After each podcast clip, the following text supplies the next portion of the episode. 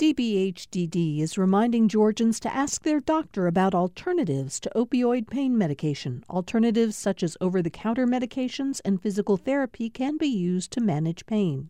More information at opioidresponse.info.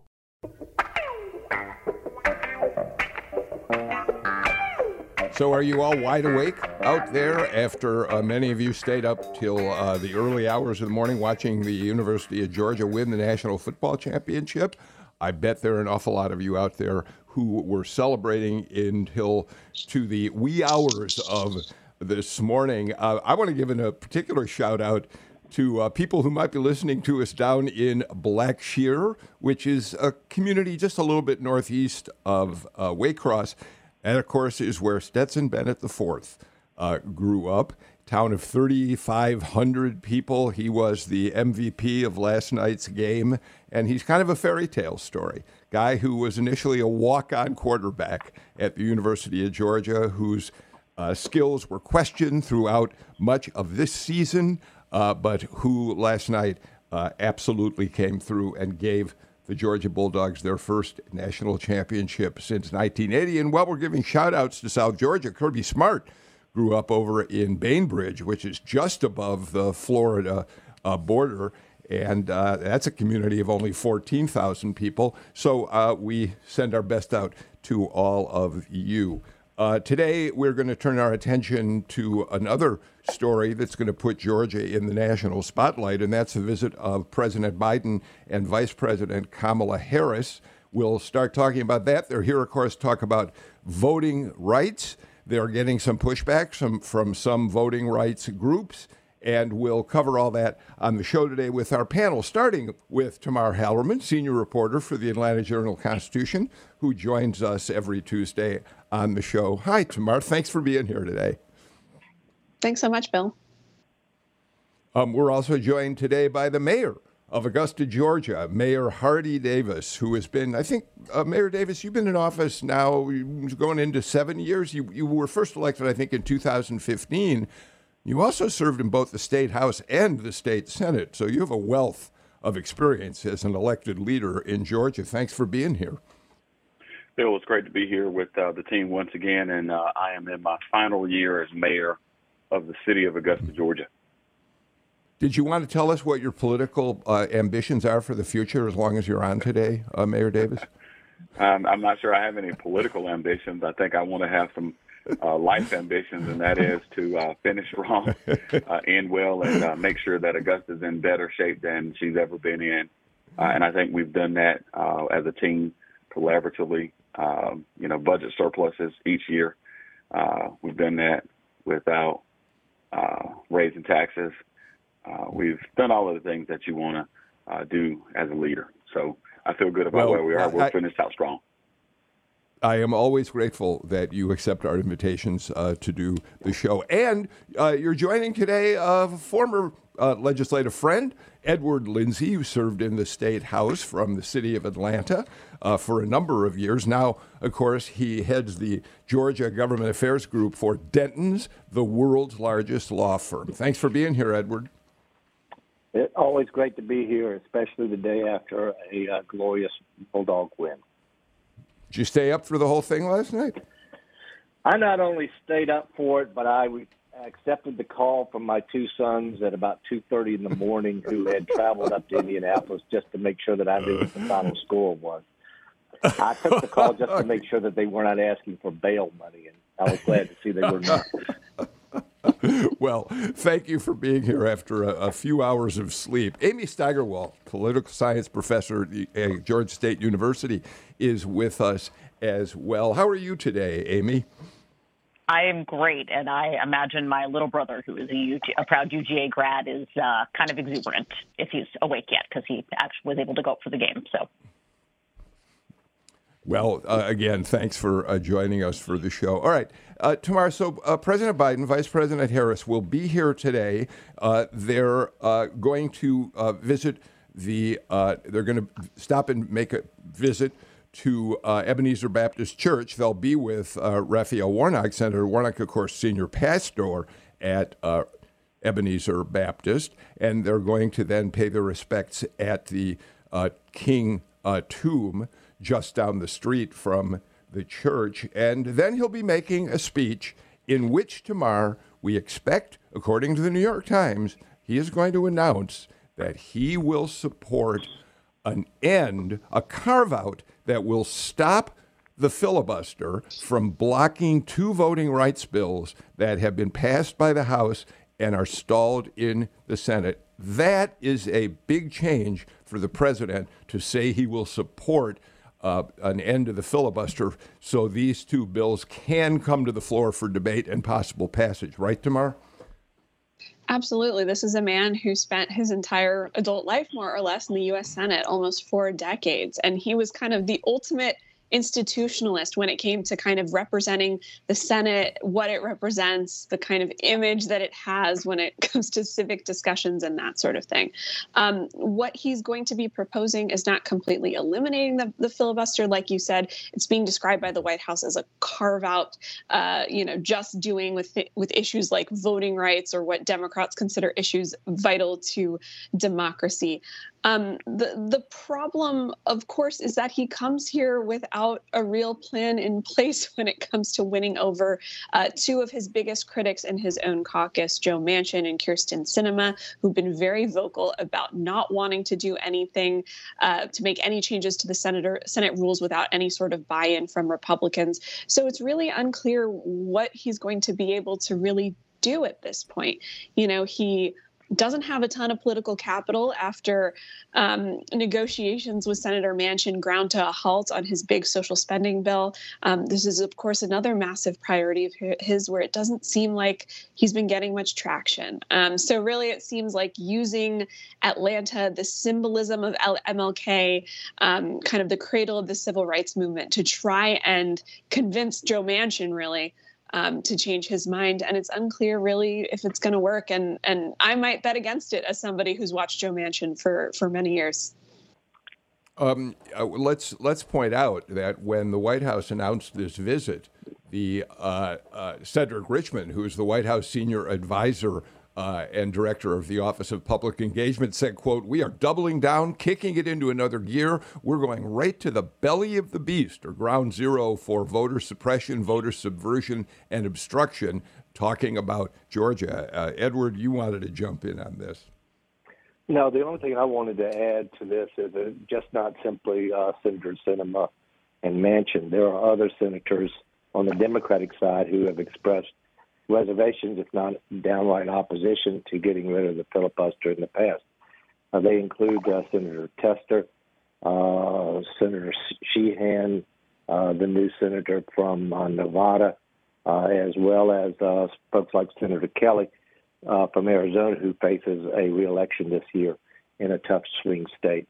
So there are a number of senators that Democratic senators who've also expressed reservations about getting rid of the filibuster. So it's going to be interesting to see if indeed the president has laid the groundwork uh, for this because one of the worst things that he could do is come down, make a grand pronouncement as to his desire to over over uh, to to carve out an exception to the filibuster and not have the votes. Uh, so we'll have to wait and see uh, if indeed he's done uh, his necessary behind the scenes uh, groundwork before he's, he come and make this pronouncement. Mayor Davis. Yeah, I, agree with uh, uh, our panelists, uh, but I would I would counter it with the following things. Uh, one, this is an opportunity for the majority whip to do his or her job, uh, and that is to make sure that they're bringing the folks along necessary to get this vote passed. Uh, we shouldn't put this at the feet of President Biden. He's the president, and he's certainly wanting to see this legislation move forward, knowing how important it is with a lack of elections standards, voting rights standards across this country. I mean, in all 50 states, we know for a fact that there are some 19 or 20 plus states that have enacted uh, voting laws just in this most recent legislative session. I think the president's message to the nation should really be focused on that issue standardization from a voting rights standpoint, access to the ballot when you think about, again, all 50 states, there are similarities, but key differences. Uh, and to the degree that we can have uh, the Freedom to Vote Act and the John Lewis Act being teed up and ultimately get it to a place where we're able to vote on it. Uh, when you think about standardization around early voting, uh, mail-in voting, when you think about election day as a holiday, uh, cracking down on deceptive and intimidating practices, uh, but more than anything, uh, modernizing voter registration across this country so that there is a standard. That's the message that I'd like to see the president uh, really amplify as opposed to uh, spending too much time on the notion of a filibuster. Uh, again, I go back to the majority whip. Uh, if this were Mitch McConnell, this would already have happened. Uh, and I'm a little disappointed from a Democratic standpoint that there's not that push, that urge, and that horsepower to whip folks in into into accordance with this to make sure that we have an opportunity to vote on it. If it fails, that's fine but at least get it to a point of being voted on. Amy, uh, uh, echoing what Hardie Davis is saying, there are voting rights groups, minority voting rights groups primarily, who are boycotting President Biden today. Black Voters Matter being the most prominent of them, really, uh, but others as well, saying exactly what Hardie Davis is saying, which is please, uh, Mr. President, don't just come here to have a symbolic photo op at the tomb of Martin Luther King Jr uh, do something about this. And it is particularly noteworthy that Stacey Abrams, Amy, once thought to be a possible vice presidential running mate for Joe Biden, her campaign says she's got a conflict, won't be able to be with him, but they haven't told us what that conflict is. Amy? So I'm going to be the annoying pedantic scholar. There is no filibuster. There is no filibuster there's holds. People have said, I will object to a unanimous consent if it is brought to the floor. And Schumer has said, okay, the majority leader, because he controls the floor time. A filibuster means that you have debate, you control the floor, and you refuse to give it up. And partly the reason that that is so important is number one, the majority leader doesn't want to have to waste the floor time on it. But number two, historically, there has never actually been a successful filibuster of a bill, a true filibuster. What we have right now are not filibusters, they're threats. They're threats to tie up the Senate. They're threats to use these parliamentary procedures.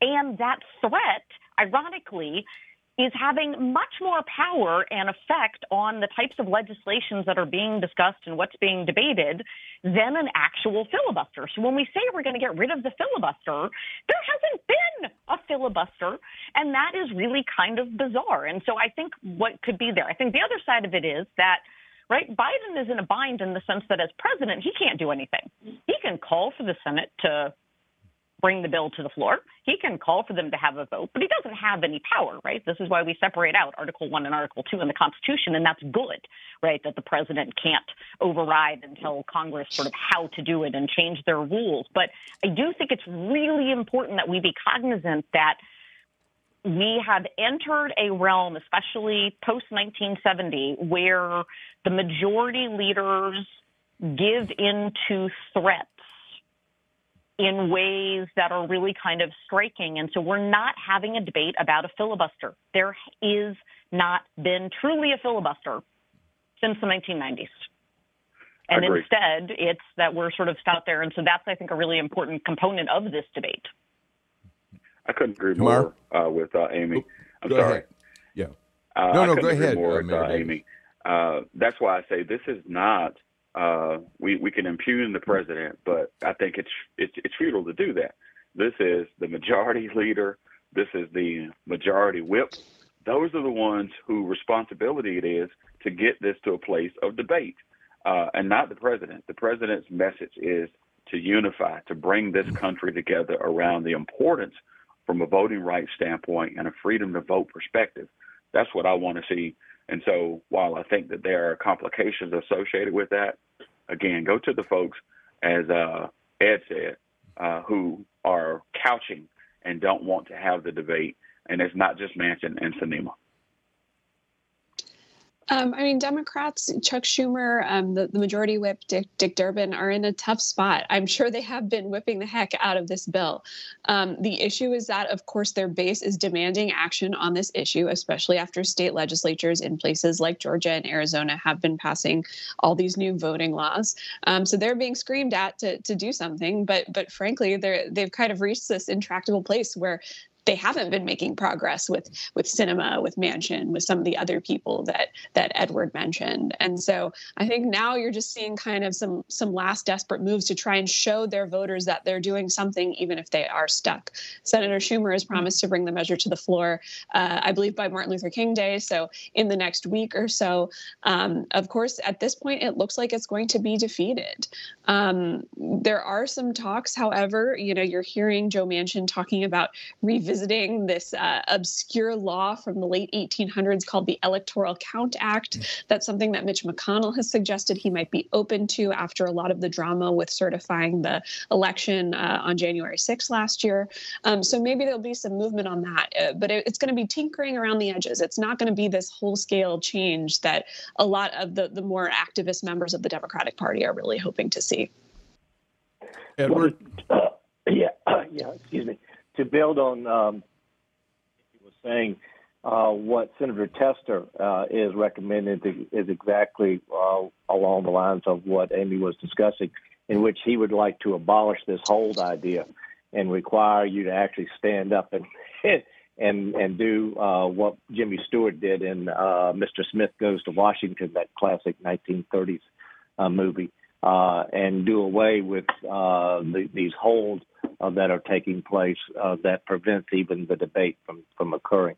So that's that is something that not only Senator Tester, but a couple of the other folks that I mentioned earlier who are opposed to flat out uh, getting rid of, of this whole concept of uh, of a uh, filibuster for election laws, uh, but instead wanted require there be a, a, a talking actually a talking filibuster along the lines of what Amy was discussing. Okay, uh, uh, uh, Tamar and Amy, uh, particularly, uh, I want to make sure I understand something here, and I want to make sure our listeners understand what you're all saying.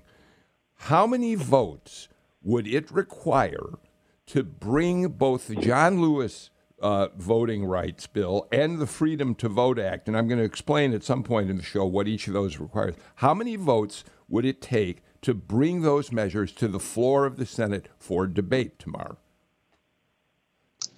Oh goodness. Um, I believe. Is it a simple majority? It does require 60 votes, no? Amy, do you I believe have it's 60 a, a votes clear... to cut off debate. They might be able to bring it okay. to the floor, but 60 to cut off debate. But Amy knows better than I do, and I might. Well, so any motion in the Senate requires the, the way that the, the rules exist now is that to do anything, you need unanimous consent. And generally speaking, unanimous consent is just given. It means that everybody agrees and nobody really pays attention. And that's what they do to move to a new bill on the floor in order to move to votes, et cetera. What is going on here is that if someone objects to that unanimous consent, now you move into the realm where if that person wants to say, nope, I object, they now are supposed to control the floor and the only way to be able to end the uh, sort of move past their blockage is that you have that 60 vote threshold and when 60 people agree on it. Okay. Okay, I just wanted to establish that because it's nevertheless, whatever you call it, whether it's a filibuster formally or not, Republicans are blocking excuse me, both of these measures passed in the House from moving forward. And let me very briefly, because I've had a number of listeners ask me about this, uh, describe just simply what these bills do. The John Lewis Voting Rights Act is really very straightforward and, and is primarily concerned with restoring some form of pre clearance by the Department of Justice in certain cases where states have made changes to their election laws The Department of Justice has to look at those changes and decide whether or not they have treated minority uh, citizens uh, of a state unfairly in a discriminatory way or not. The Supreme Court, of course, eliminated preclearance a number of years ago. Now, Congress would have to put it back in place in a form that uh, might be uh, uh, more acceptable and, and constitutional. The Freedom to Vote Act is much more robust. It makes it easier to register to vote, makes Election Day a public holiday, ensures states have early voting for federal elections, and allows all voters to request mail in ballots, request them. It bolsters election security on voting systems, and it overhauls the redistricting process to safeguard against partisan takeovers of elections. So that's a, a very big uh, uh, measure. Uh, Mayor Davis, I want to go back to you on this, though, because you know, everybody seems to suggest here, it in some ways, the people who are going to boycott uh, the president today um, are are they overlooking how important it is to them mobilize to elect legislators in states like Georgia who will in fact fight against the kind of changes in state election laws that the president now wants to do something about on a federal level? Bill, I don't think there's any overlooking uh, of how important it is to elect legislators uh, who will serve in the House and the Senate under the Gold Dome. Once again, because you do not have pre-clearance, we just went through this process of redistricting. Political maps have been drawn, and we saw what has taken place from that perspective. Instead of having independent commissions drawing maps uh, and making sure that there's one man, one vote, uh, and create an opportunity for all Georgians, what we see is uh, partisanship. Uh, I went through the process back in 2011, just like uh, Ed Lindsey did, and we've seen it. We've been there. We've teed it up before. But the reality of it is, uh, those groups that quote may be boycotted today, I think there's a level of angst, rightly so, uh, because we've seen a lack of activity on this. But more importantly, it needs to be directed at those federal uh, elected officials. And when you think about that, I go back to uh, again, the majority leader, the majority whip, uh, and more importantly, you know, bring it to the floor, call the vote, call the folks out.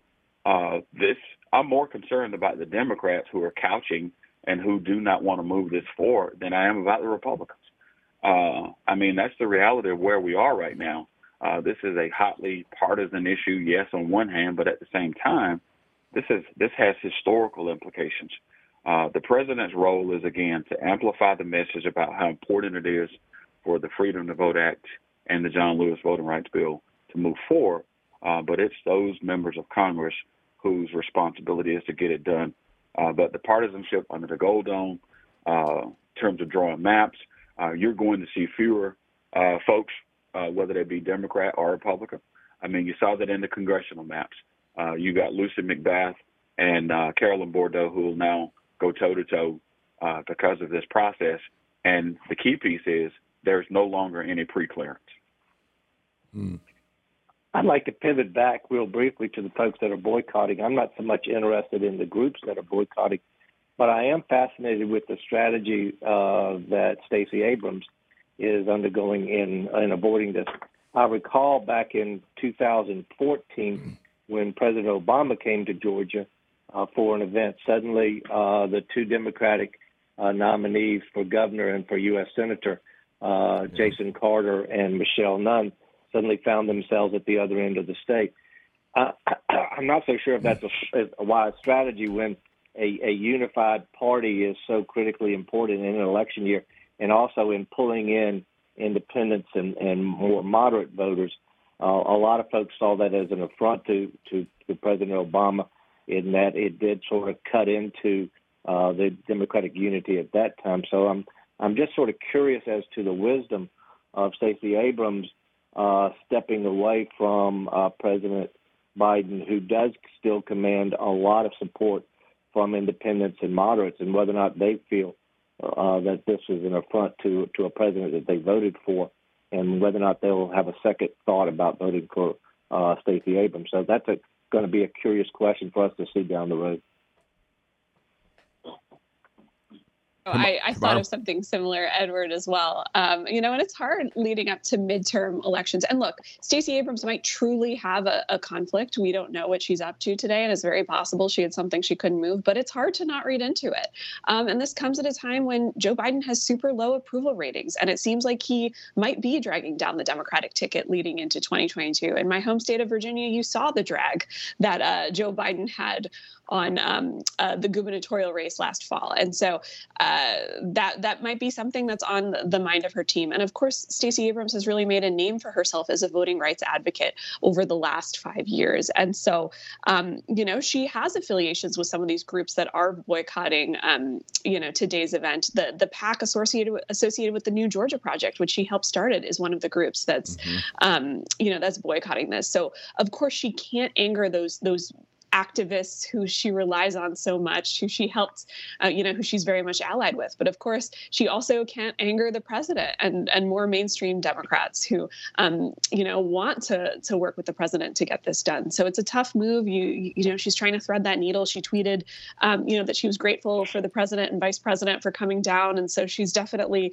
kind of toeing that line there. Uh, and it, it's a tough role, especially given that this issue is her bread and butter. Um, Amy, uh, we know that over and over again, uh, many Democrats have said that what's inspired uh, state election laws passed since the 2020 election, like Georgia has done, is the big lie told by Donald Trump that he actually won the election.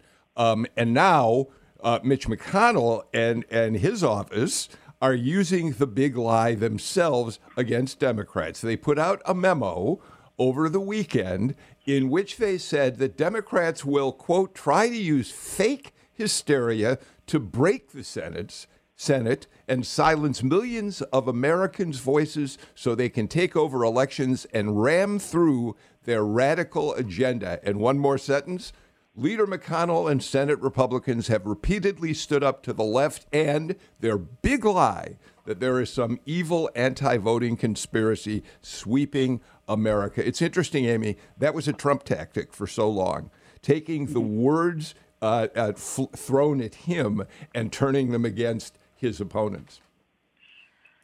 Yes, um, because objectively speaking, many of the laws that have been passed in states, especially after the 2020 election, have in fact um, sort of gone backwards in the sense of access to voting and ease of voting. Um, Georgia, somewhat ironically, actually had had a model, uh, was one of the first in the nation to uh, expand uh, absentee voting, um, expand uh, the number of sort of early voting hours, the use of drop boxes, and that was actually seen as sort of a national model to kind of increase access. And it, it's gone back, and I think what is interesting there is sort of this question of let me start actually one of the things that was really fascinating is how many foreign reporters have come and said to me don't we want people to vote? In fact explain to me why in the united states it's not mandatory because in so many other countries across the globe it is. This idea that somehow we would be sort of fighting over access is really foreign to a lot of people. And so it sort of shifts where that conversation is and almost shifts how you think about it. And being asked that question really was sort of illuminating, honestly, to try to think through what that means and where that goes in. And I think it really shows where we are at the moment, um, politically polarized, that somehow access to the voting booth, in fact, has become a partisan issue rather than one that we just simply all agree on. And we'll have to see where that takes us.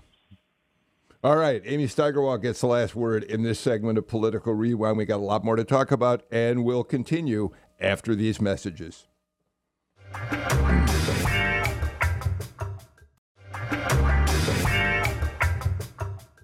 Augusta Mayor Hardie Davis, uh, Tamar Hallerman, senior reporter at the Atlanta Journal Constitution, Amy Steigerwalt, Georgia State University political science professor, Edward Lindsey, uh, former state legislator from Atlanta are with me on the show today. Mayor Davis, I, would love to get your thoughts on a couple of measures that uh, we now know Governor Kemp is going to push during the uh, session, which has begun. Number one, he's already announced that he is for uh, a bill that will allow for so called constitutional carry, the ability to uh, carry a gun, either a concealed weapon or open openly uh, without a permit. And he added a layer to that in terms of this plank of so-called public safety measures he's concerned about. He wants to form a, a, a gang crimes unit under the control of the Attorney General's office, a state gang crimes unit. And I'm wondering, as as the mayor of a major city in Georgia and one who has unfortunately seen some violence, I mean, over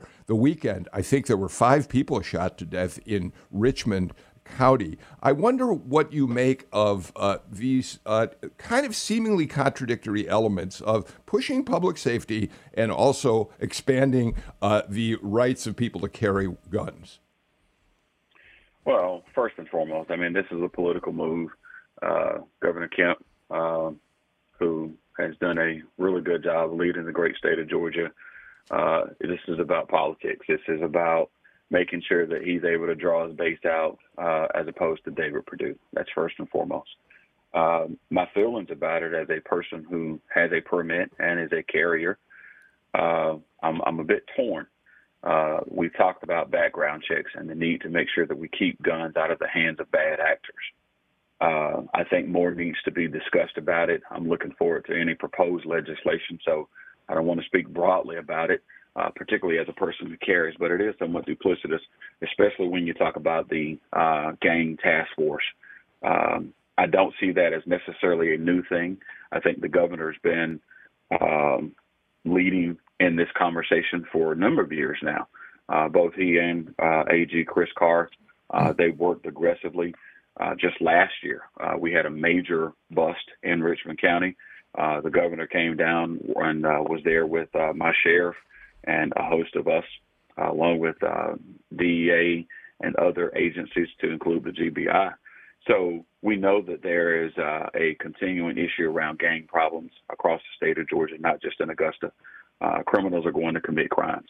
What I'm cautious about, particularly with regards to this notion of constitutional carry, is is how it's so easy to get on the wrong side of the law uh, when I think about particularly people of color uh, who uh, carry, those who of us who are actually uh, permitted carriers, uh, and the challenges around uh, if you have a weapon in your vehicle, you get stopped, and the associated concerns about that. There's a lot that needs to be discussed. to have a blanket order of, you know, you don't need a permit. I think I heard the governor's press statement around that why do you need a government piece of paper to carry uh, firearm in the state of Georgia? We need to focus really on other issues like reciprocity across states. Uh, that'd be a bigger issue in my mind that we need to focus on. Whether I drove, whether I was able to carry from here to uh, South Carolina, or if I was in New Jersey and the laws there are different than what they are in New York and so forth. So uh, I'm a bit cautious at this point, um, and I look forward to robust debate about it. Edward? Well, you know, gun debates, and, and Hardie and I were, were part of a lot of those uh, during our, our respective tenure. Uh, often get uh, extremely complicated, and we'll just have to see what the final product looks like uh, in terms of uh, what is and is not permitted.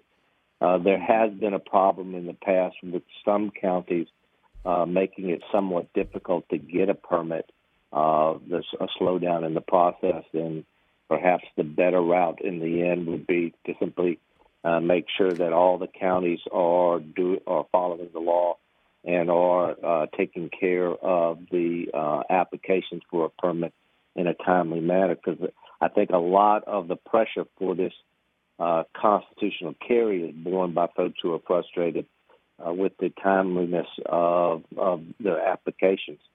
So um, we'll have to see. But there are a lot of things that go in uh, to uh, making sure that we have gun safety here in the state. Hardie, I mentioned one of them when it came to uh, adequate background checks when it comes to the purchase of, of guns in any kind of setting, uh, and also making sure that folks who are permitted to carry uh, do so responsibly. Uh, if I may sort of do my plug for something that I couldn't get past, that I believe was very important when I was in the session. That technically we don't have a law against you carrying while intoxicated. uh, there is a law against you uh, firing the gun while you're intoxicated, but there's no law against you carrying a gun while intoxicated. And uh, and I've always believed that those are two things that simply don't mix: alcohol and guns. And uh, a lot of the problems that we see when it comes to random acts of violence, particularly between people who know each other, usually there's that mix of alcohol in there. And so perhaps uh, in any kind of gun law that gets pushed through, I certainly hope they start taking those sort of things seriously. Okay, so Tamar and then Amy, I, I want to further, uh, I want to take this a little bit further and go back to what I started with here. Uh, on one hand, uh, you have members of the General Assembly, Republicans, who are so concerned about gun violence in the city of in Buckhead uh, and, and, the kind of wild west uh, of gun uh, uh, out of control in Buckhead, saying we need to create a new city to be able to deal with that violence. And on the other hand, you perhaps are going to support a measure which will allow for the proliferation of even more guns. Now, you know, I understand both Hardie Davis and Edward Lindsey talking about the right to carry a weapon. But do we, the question that opponents are going to be asking over and over while this debate goes on is do we really need a, a law that will potentially put more guns in the hands of people in the state of Georgia? Tamar and then Amy. I mean, you've got to think about issues that are going to motivate your Republican base. And I would kind of put things into two categories. There's kind of the the bedrock principles that your your base will always talk about that are extremely important. And I would put abortion and Second Amendment there.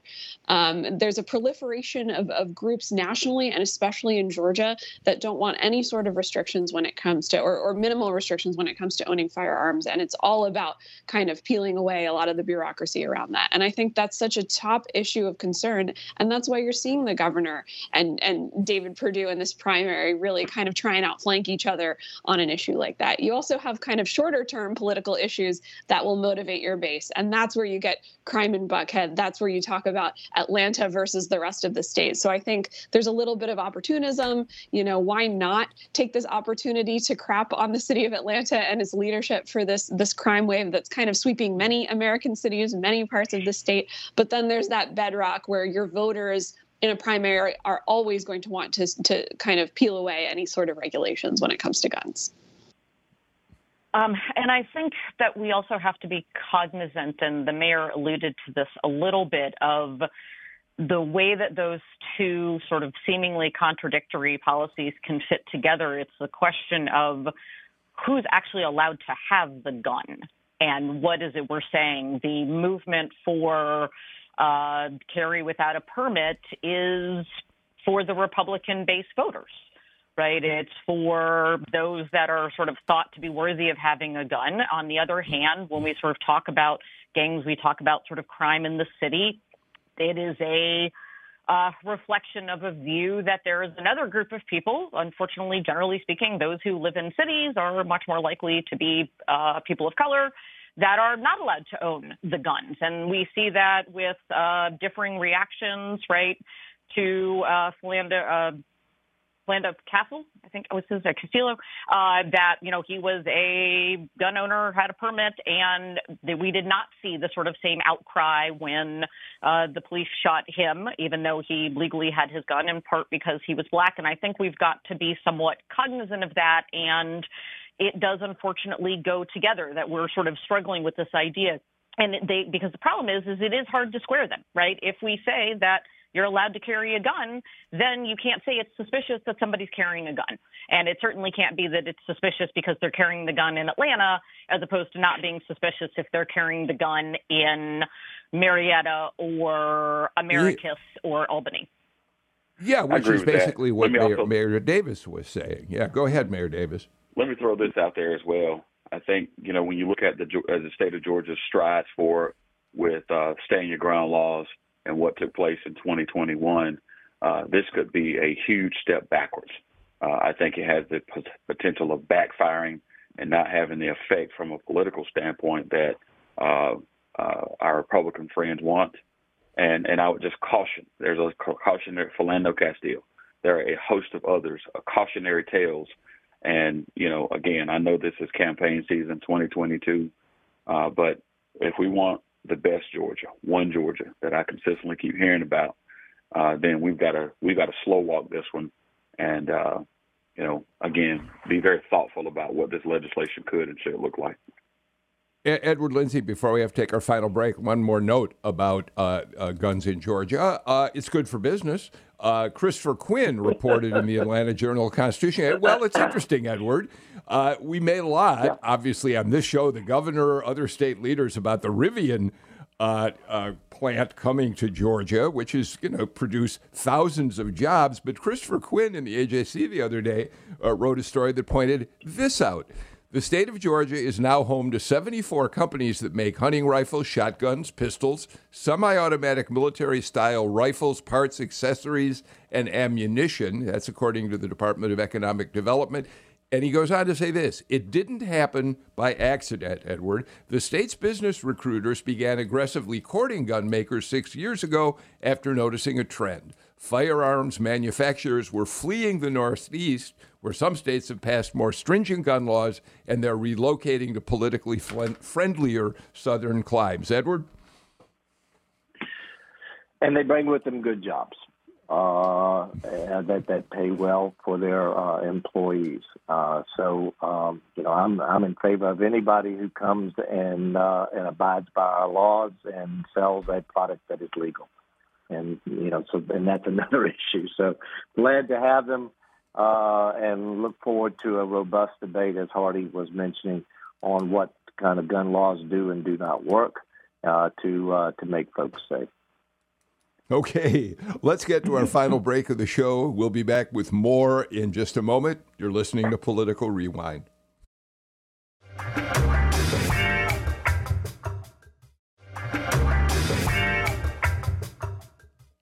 Tamar Hallerman, uh, Speaker David Ralston uh, the other day uh, said that he thinks it may be time for the legislature to give Georgia voters the right to decide whether they want to allow to expansion of legal gambling in the state. Uh, he says they won't, at this point, the first step is for them to say, yeah, we'd like to see it expanded.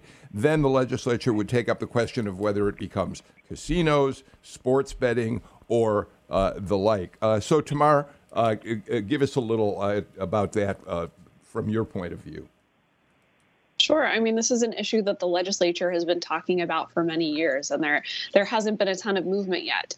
Um, so, under the proposal that that Ralston is pushing, there'd be a referendum to ask voters about whether they'd want to increase gambling in Georgia, but it wouldn't define what kind of betting would be allowed. The General Assembly would come in later and decide whether they want to do what they call destination resorts, which are casinos, whether we're talking about sports betting or horse racing or or that sort of thing. Um, and what's interesting is what we're now hearing from Governor Kemp, who's against the concept of it, but he said if voters approve it and if two thirds of the legislature approves it, then that's something that he'd be willing, or you know, that that would go into law because it doesn't need his signature. So uh, it's an interesting move. We've seen a ton of other states, um, including some of our neighbors. Um, approve it in recent years. So I think a lot of proponents are saying there's money being left on the table and why not go for it. So it'll be interesting to see whether it can uh, pull through this year.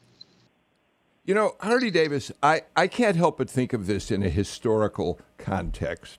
Um, I remember quite well when Governor Zell Miller, uh, a Democrat, of course, uh, decided that he was going to make uh, the lottery with funds uh, earmarked for education, Hope Scholarship, and the like, his top issue. And when the legislature went to vote, before your time, yours and Edward, Edward Lindsey's time at the state capitol, when they went to vote on it, um, uh, religious groups, conservative religious groups pushed back hard. And Zell Miller uh, found it himself in a kind of a bind when it came time for reelection to win any of those votes over. Now it's interesting, Mayor Davis. It's Republicans who are suggesting maybe it's time to expand gambling in Georgia.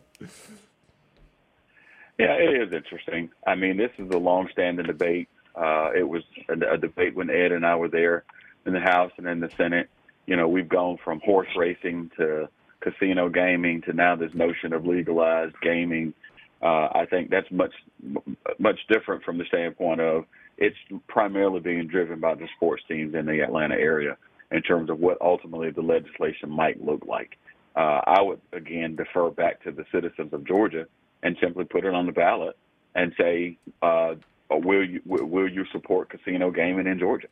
Uh, whatever that looks like, and just put it on the ballot and let the people decide. Uh, you know, stop the politics and the couching and all of this countering. Uh, work out the details once you've got support from the citizens of Georgia uh, as to whether they will support casino gaming or not. Um, I'm not so sure about this legalized, you know, sports betting and all of that. But uh, again, I, I think it's a worthy conversation to have. Let's put it on the ballot. Well, the fact of the matter is, it's not a question of if Georgia will ever have uh, this sort of uh, gaming uh, laws uh, in Georgia, uh, but when it takes place. Uh, it is a somewhat of a high hurdle in that it takes two thirds.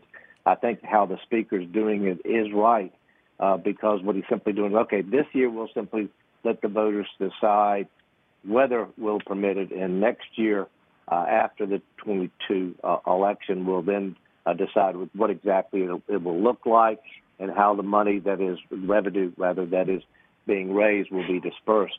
Uh, that will hopefully uh, take care of some people's uh, concerns who want to sort of debate as to how the money will be utilized, which how many casinos will be permitted, whether or not and what kind of gambling will be allowed to take place. So this was a smart political move by the speaker in terms of just saying, okay, voters, let's just say, uh, let us know whether we can do this or not, and then we can work out the details later. Uh, that's probably the best way that you're going to get it passed this year. And and with the speaker's backing, uh, it, it has a fair shot. those issues, Bill, you were talking about Zell Miller and kind of all the pushback that he got from religious conservatives back back in the day. And I think there's there's been a real kind of cultural shift uh, over these last few decades. You know, I remember growing up, no alcohol being sold on Sundays. That's the Lord's Day. And you've seen so many kind of changes on that. You're seeing a lot of changes when it comes to gambling. And I, I can't help but wonder if kind of the next issue down the pipeline is is selling marijuana, which so many states are starting to do, and especially when there is a way for the state to get on board for people to start making money off it, it just kind of goes to prove that for a lot of states that's just too tempting to reject. And so I wonder, at least for my generation, if that's kind of the similar fight that we're going to be having in the years to come. I had exactly the same thought as Tamar, and I think with a lot of it, I mean, the arguments that we see in other states that have adopted it are if we, right, people are doing it no matter what. And if we legalize it, we get the tax revenue.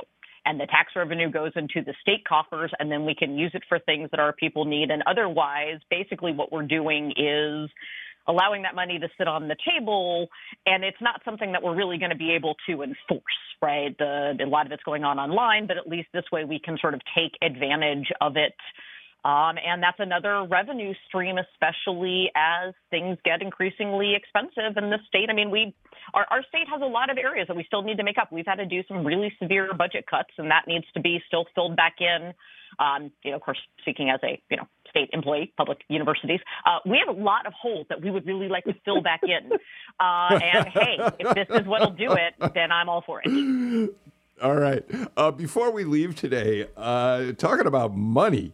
Edward Lindsey. Uh, the the most recent reporting period for candidates from the 2022 ballots are is coming up, and uh, we now know that between July 1st and January 9th, the Kemp campaign raised more than $7 million, and they are going to report that they have $12 million in their campaign account, uh, which he'll be uh, making great use of as he fights his primary battle against David Perdue. I, that race is going to, given that Trump is uh, supporting Perdue and he's going to be able to raise a lot of money, the, the amount of money being raised in Republican circles is going to be astonishing for that contest, Edward. Well, how many of us remember, uh, we're all political junkies even probably all do, back in 2002 when we thought when Roy Barnes raised $20 million, just how astronomical that was and and how that was a figure that, that, that, that we've never seen before and we doubt and perhaps that we'd ever see it again. And that sounds so quaint now. Uh, or when you consider how much is going to be poured into this state uh, on both sides of the political aisle, uh, not just in this what will be, you're quite right, a very expensive primary fight between, and probably a very expensive runoff primary fight uh, between Perdue and, and Kemp, and then and and equally, if not even more expensive uh, fight in November when whoever gets the nomination from the Republican side faces Stacey Abrams. So uh, we're talking about uh, easily well beyond seven, eight, nine, and maybe even a billion dollars before we're all over with. Oh my uh, God! Just, oh my! And that's, that's just and that's just amazing to even oh. consider. You just took my breath away, uh, which, by the way, will be the last thing will happen on today's show. Uh, Edward Lindsey, Augusta Mayor Hardie Davis, Amy Steigerwalt, Tamar Hallerman, thank you for a terrific conversation.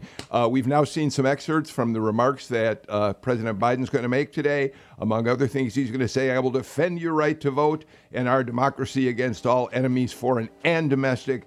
The question is, where will the institution of the United States Senate?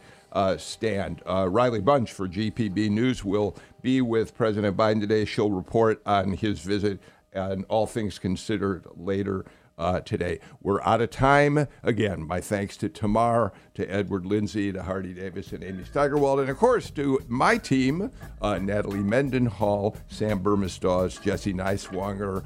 I always am grateful for the work you do on this show. We'll be back again with a brand new political rewind tomorrow. In the meantime, I'm Bill Nigut. Please take care, stay healthy, avoid Omicron at all costs, wear a mask, and get that booster shot if you haven't got it already. Take care, everybody.